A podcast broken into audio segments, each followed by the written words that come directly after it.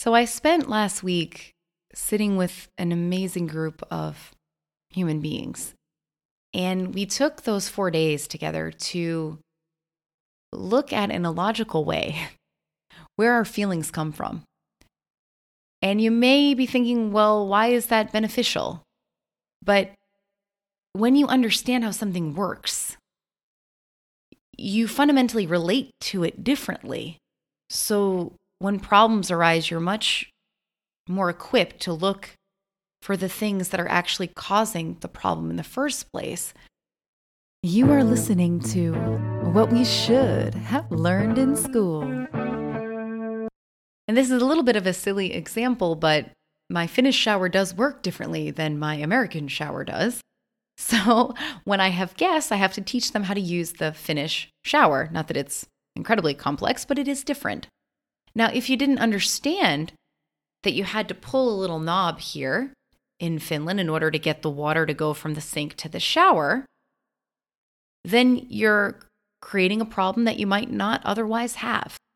You could create all kinds of solutions to your problem. You could go around the back of the house and find a spigot, fill up a bucket of water, and bring it into the tub to try to bathe yourself that way, even though that's perhaps not the most effective way to get the job done.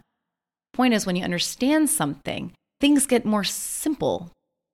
There's, there's an ease and a grace and an efficiency, and it saves a lot of time and effort and energy. So that's what we were talking about last week. Again, this this human experience, where do feelings come from from a universal place? One of my favorite questions to ask folks is what is universal about being human?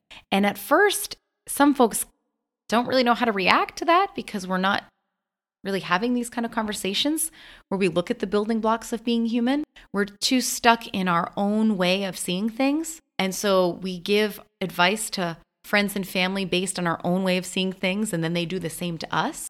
We're not really invited to look at what's neutral, to look at the logic of where human experience is coming from. And, and a way to kind of get to that place is to ask the question what is universal about being human? One thing I wanted to share about that is what's universal, ironically, about being human is that we all have different experiences of being human. We all have an individual or a unique experience of reality. And so, one example to hit this home my husband is the country manager of Under Armour here in Finland. And coming from the country where Under Armour was created, it's really interesting because I have a very different relationship to or a different perspective of what Under Armour is as a brand. But my husband has been meeting with some buyers here, and some of the buyers that he speaks with have a very strong belief that Under Armour is just a men's indoor training brand. Now, there's a couple things about that. Number one, if you have that strong belief, then it will become the reality because that store is only going to order men's training. And so that's all that people will buy. So, in a sense, in that area where the store is located, most people there probably will only be wearing Under Armour if they're men and if they're doing some indoor training. But that belief also is not a solid fact, it's not an absolute reality. And it can be easier to see from a different perspective. So, coming from the US, everyone wears Under Armour men, women, children. Probably even they're going to come out with a dog line at, at sometime soon. You know, Under Armour is the second most popular brand in the US. I also do think it's raising globally. I think it's maybe fifth, but don't quote me on that. I don't know if it's true. But the point is, having a strong belief, for instance, on in this case, Under Armour is only an indoor men's training brand, it by the nature of that strong rigid belief limits the potential. So that store can only make money off of this one line that Under Armour offers because they believe so strongly that it only exists this way.